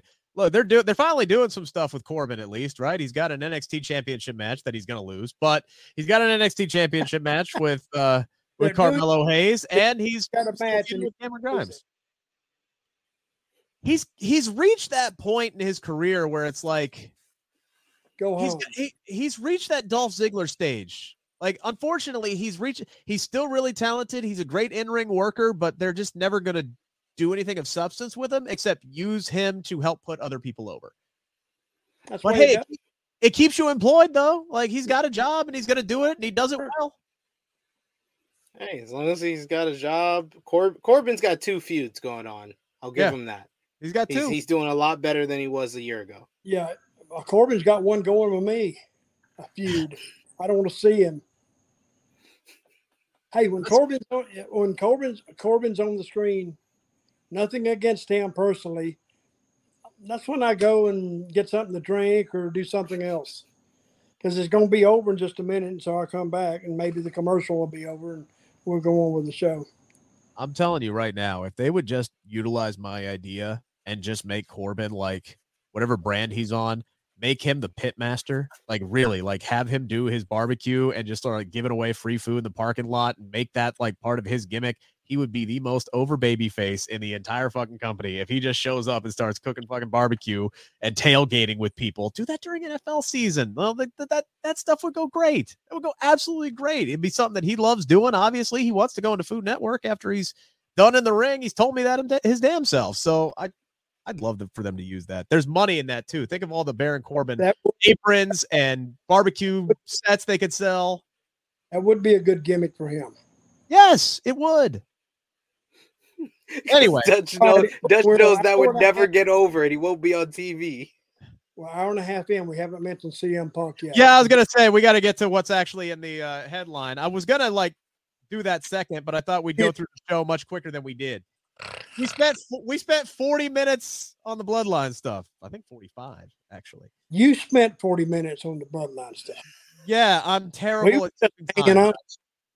Terrible at keeping time. Hey, at least you know we'd only be on for 20 minutes by now if we were doing our normal show. So at least we started earlier. So CM Punk returns to television tomorrow night, Dutch, on the debut episode of AEW Collision. And yesterday on the old uh, IWC, it was doom and gloom because there started to be some leaks that CM Punk did an interview. His first interview since uh, the brawl out at All Out. And there were some things that apparently pissed some people off in this interview. And this was going to make headlines, and it did not make anything better backstage. And like like I said, there were people who were really kind of pushing Punk stepped in it again. Then the interview comes out today, and thankfully I wasn't the only one who thought this. When I read that piece and I went, This is it. Like Yeah. literally, th- this is it. This is what the, the the interview was about. It was Punk speaking for the first time and telling his side of the story. And I don't even really think he said anything egregious. And here were my big takeaways. And guys, I know you read the story as well. Let me know if I'm missing anything. Punk says that he actually regrets what happened at All Out. He regrets that it got to that point and says he did not handle the situation the right way. No shit. But he admits it. He did not handle the situation the right way.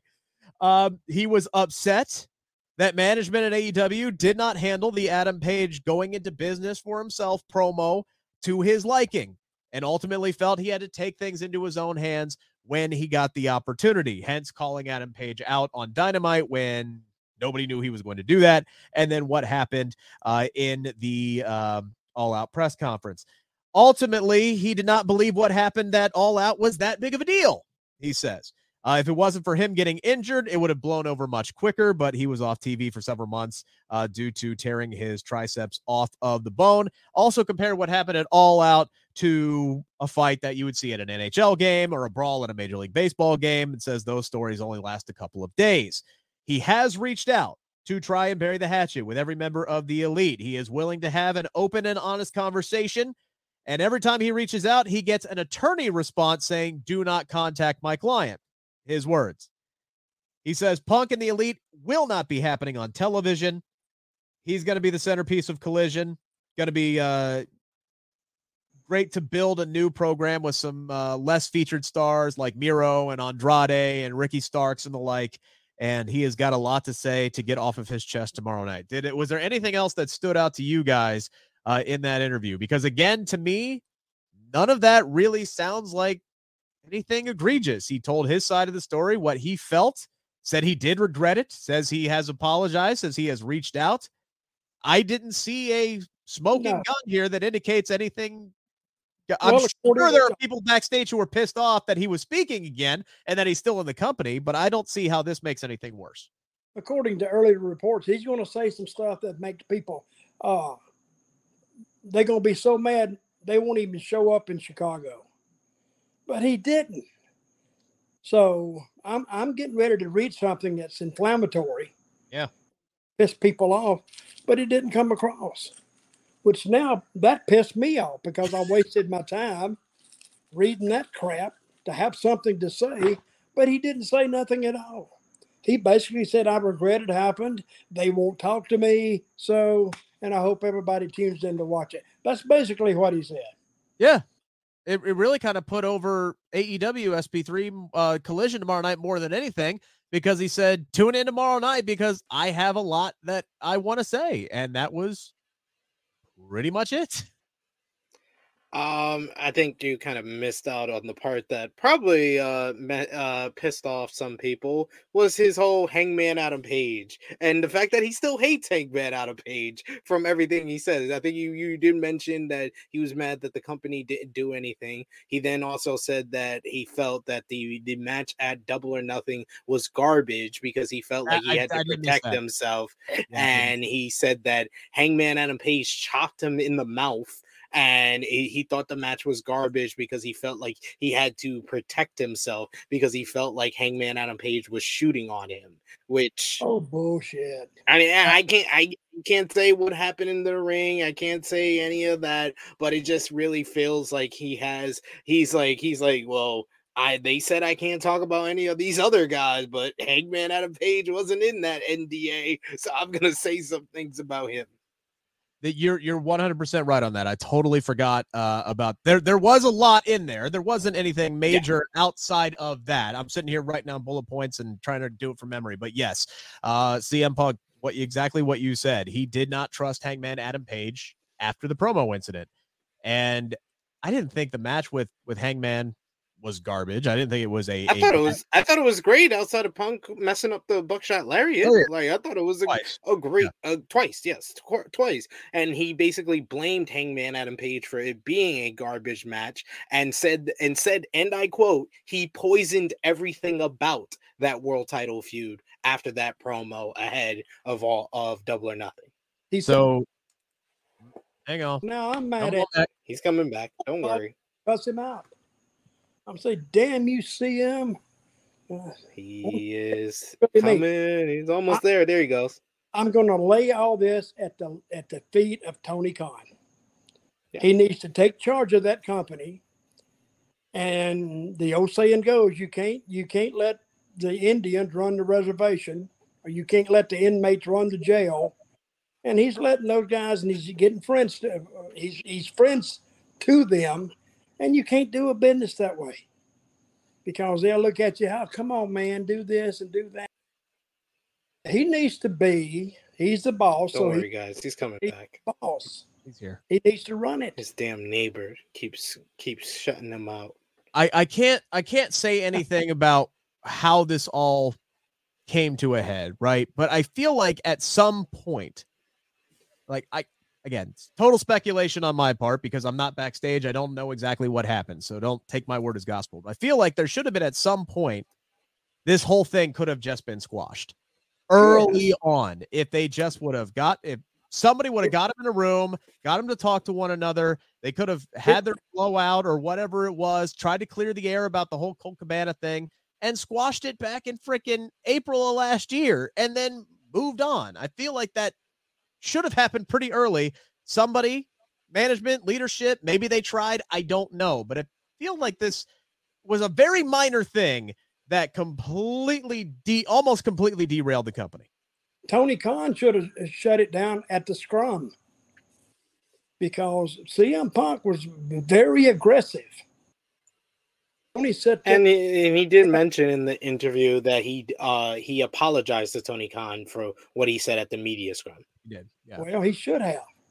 And yeah. Tony Tony should have just say, "Hey, let's let's let's not talk about that.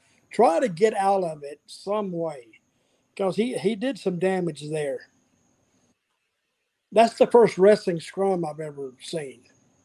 Yeah, not, there, there, was a there was a way for Tony Khan to be like, okay, I don't want to interrupt you, but let's not talk about that. Let's actually talk about, you know, world title program and give one of those those Tony Khan answers that get CM Punk on the right track. He could have done more, definitely. And I do agree with Dutch that it's on Tony Khan. All of this is really on Tony Khan because he has to deal with managing all these egos and everything that's involved here. And a lot could have happened either during, right after that promo when when CM Punk I guess spoke up and said something that he didn't like that how that promo went when CM Punk went on national TV and called out Hangman Adam Page. You could have had the meeting then, yeah. but it's just like my dude like okay he says that uh you know hangman wasn't wasn't punished or there wasn't consequences for what he did to his satisfaction my dude hangman adam page was like kept off tv for like a month after that, like after Forbidden Door, where they needed him to fill a spot in the IWGP match, he was off of TV for a, near a month. Like I think that was his punishment. I think that was his punishment. The, the, way they, the way he went from world champion to barely on TV, I think that was his punishment. If you didn't like that, you didn't think that was enough consequence. That's on you. And not only that, he put you over, man. He he went out there, he did his job. You may not have trusted him during the match, but by the time it was over, I mean, other than, and I did see the video, there was a high chop that caught him across the jaw. And even Punk said in the interview, hard to tell if that was intentional or accidental, but in his mind, he couldn't figure it out, right? So he had to, in his mind, he was focused on protecting himself because he didn't know if he could trust Hangman. But by the time the match came to it, if that was the only little incident and the match came to an end and, Pen- and Hangman did what he was supposed to do, okay, you know what? He did his job. Shake hands, agree to disagree, and move on. I feel like that should have happened a long time ago, and it just never did. CM Punk, unapologetically, is always going to be himself, and he is going to defend himself vigorously if he believes he is in the right and he believes that he needs to defend himself. And I think ultimately that's where the lack of you know, response to the Hangman Adam Page thing by management came in is like he felt that as a slight to him that they didn't feel like they were going to bat for him in that situation. So he took the bat in his own damn hands and smashed the company to a million pieces for a couple of weeks. Is is what he did. But well, Hangman Page had hit me like that. Oh God, we'd have a we'd have had a hell of a fight. We'd have fought all over that arena, and I'd have beat the shit out of him. We would have done a 450 splash thing, through a table and pinned him. Good thing he was with Punk. So, but anyway. Now, Dutch, real quick, because I know we're way over time here, but uh way over. Hell, we're in the next week. Yeah, I know. We're doing two shows here tonight, and I'm gonna get yelled at. But um CM Punk is gonna CM Punk is gonna be back on. He's gonna be in the main event. He's working with Samoa Joe again. All right, so that should be enough to get everybody excited. We'll see what he says on the microphone because again, you can't just you can't trust what's going to come out of his mouth, uh, other than the fact of what he's not allowed to say legally, right? So we'll see how that that goes. Um, but there's been a lot of talk about CM Punk. Eric Bischoff is somebody who has railed on him, saying that he's a, a major financial bust. They have centered this whole show around him. It's going to be on Saturday nights. Ultimately, do you think this is a smart gamble that will that will pay off for for Tony Khan in building a Saturday show around CM Punk and otherwise a bunch of guys that are very talented, but so far have not really made their mark in AEW. It's premiering at a time you're running into college football season. That's going to kick their ass on Saturday night because all the marquee games, Fox and ESPN, and they have all the, the Georgias and the Clemsons and the Ohio States and Notre Dame they're all in your they're your prime time teams. So when you when you put something up like that, you know you're going to lose a lot of viewers, But I guess if if they do the right stuff, they they may they may uh, they're going to survive anyway. I think this first show will do a million and a half maybe, but I think from there they're going to drop down, and it'll be like maybe Rampage, and maybe do better that. But Saturday night is a very tricky night.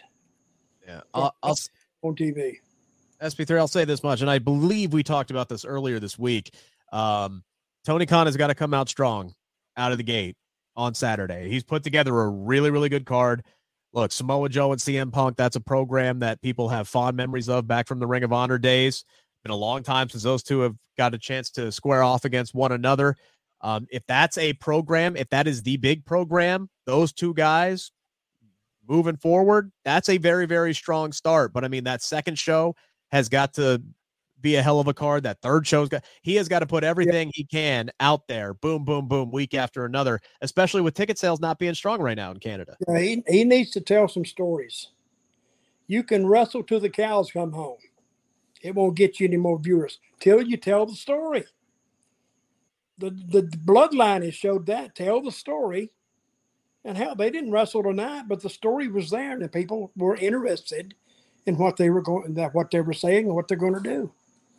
So until they learn that, they're just going to be a wrestling show on TV. And you got one of the the all time great talkers in, in wrestling in CM Punk. So if you kick off the show with CM Punk, he's got to say something that's memorable. He's got to set up whatever storylines or feuds that you're going to do with him, whether that's against Jay White, whether that's against Samoa Joe, whether you're having someone he's going to be on Forbidden Door and you have someone from New Japan that he's going to go up against at that show. You got to start off the show hot and you got to start it off with one of these programs and he's got to say something either if he if this whole interview is just part of a bigger thing where the only person from the elite he can feud with is hangman adam page and he's about to call out hangman adam page you need to do something like that that's gonna yeah. create headlines that's gonna have us talking about this when uh, you know whenever down the road so you have to do something that's a hot thing and you have to set up the next couple of weeks for collision as well I think you should call Hangman Page down so to the ring. It's it's going to be interesting. I think the aim should be six hundred to six hundred fifty thousand for this show. On this show. On this debut show, yeah. I think that's the most reasonable. That's the most reasonable rating. Right. I missed that big time anyway. I think you should call Hangman down. He said, I got one thing to tell you. And he said, What is it? And he slaps the shit out of him. And then they go to it. And, and that and honestly, that's one of the things that CM Punk does so well is he blurs reality and television together where you don't know what's real and what's not. So that is maybe. So maybe, you know what? I know you're there, right. There are there are people within that company who maybe said, "Hey, look, wait till you see what wait till you see what Punk says in this ESPN thing. Wait till you see what Punk says in this maybe the whole damn thing's a work. I'm not the it's a work guy, but with Punk, you never know. We're way over time. We talked about a lot of stuff. You, Dutch is already ready to get out of here. No, the interview he did kind of killed the show. There's nothing to do now. The interview came off as an appetizer to what he's going to say tomorrow night. He was never going to put anything in that interview that could be over that would overshadow what he's going to say tomorrow night. He's going to say it tomorrow night to get the pop, to get the ratings, to get a, to get all of that. So um, I'm going to watch it. We will see indeed. SP3, what you got going on True Heel Heat this weekend? Uh, the True Heel Heat Flash It podcast tomorrow at 11.05 a.m. Eastern Time. It will be myself, Miss Chrissy Love. We'll be joined by Steven Jensen of Fightful, as well as Sportskeeda Wrestling's own Kev Kellum. We'll be talking about WWE with him. Steven Jensen will be talking about AEW Dynamite with that hot ending, as well as the CM Punk ESPN interview and why CM Punk still hates Hangman Adam Page. We'll talk more in depth about that tomorrow. Dutch, what you got going on this weekend? I kind of hate Hangman Adam Page myself. if, if, Punk doesn't like him, there's got to be a got to be a reason. But uh, he hates cowboys. That's probably it. Oh well, that don't sit well with me. No, but hey, if anybody wants to get a hold of me, Dirty Dutch Mantell at, with two L's at gmail.com. Catch me on YouTube, Storytime with Dutch, which is doing very well, I might add. It actually it's actually surprised me, tell you the truth. I got uh, an old time promoter wrestler from my wrestling family coming on, uh, not this week, but next week. Ron Fuller, which is one of the great storytellers that I ran across, and he's a talking machine. So, uh, and I have people actually calling me up now and wanting to be on the show instead of me calling them. So, and that's good. I would invite. That's when you know it's going well. I would. I, I would invite you on, Rick, but you'd want to talk too much, and I couldn't get a word in edgewise. And You know, what about me? What about me, Dutch? oh, Sid, you're booked. Anytime you want to come on, just tell me you know, Rick- Dutch, Yeah, we're on. a little bit. He's going to have to politic a little bit to get on my show. Dutch, there's some validity of what you're saying. All right. So I, I did a radio interview this week for a station in Las Vegas. Yeah. Um, I went on the air at 11 15 Eastern Standard Time. So 8 15 out there. They kept me on for two segments. I went all the way to midnight. They asked me four questions. So uh What time did you go on?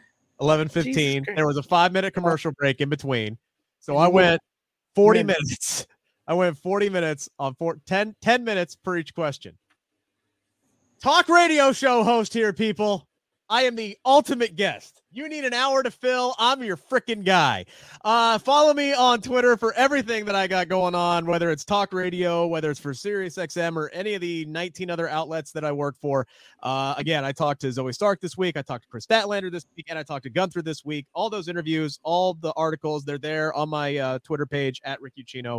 Follow me there. Uh, for Dutch, for Sid, for Sid and Dutch, because you guys have been flipping screens all damn night. Thank you guys so much for tuning in to all. and uh, Rick's gonna be on the post show for Fightful. Sorry.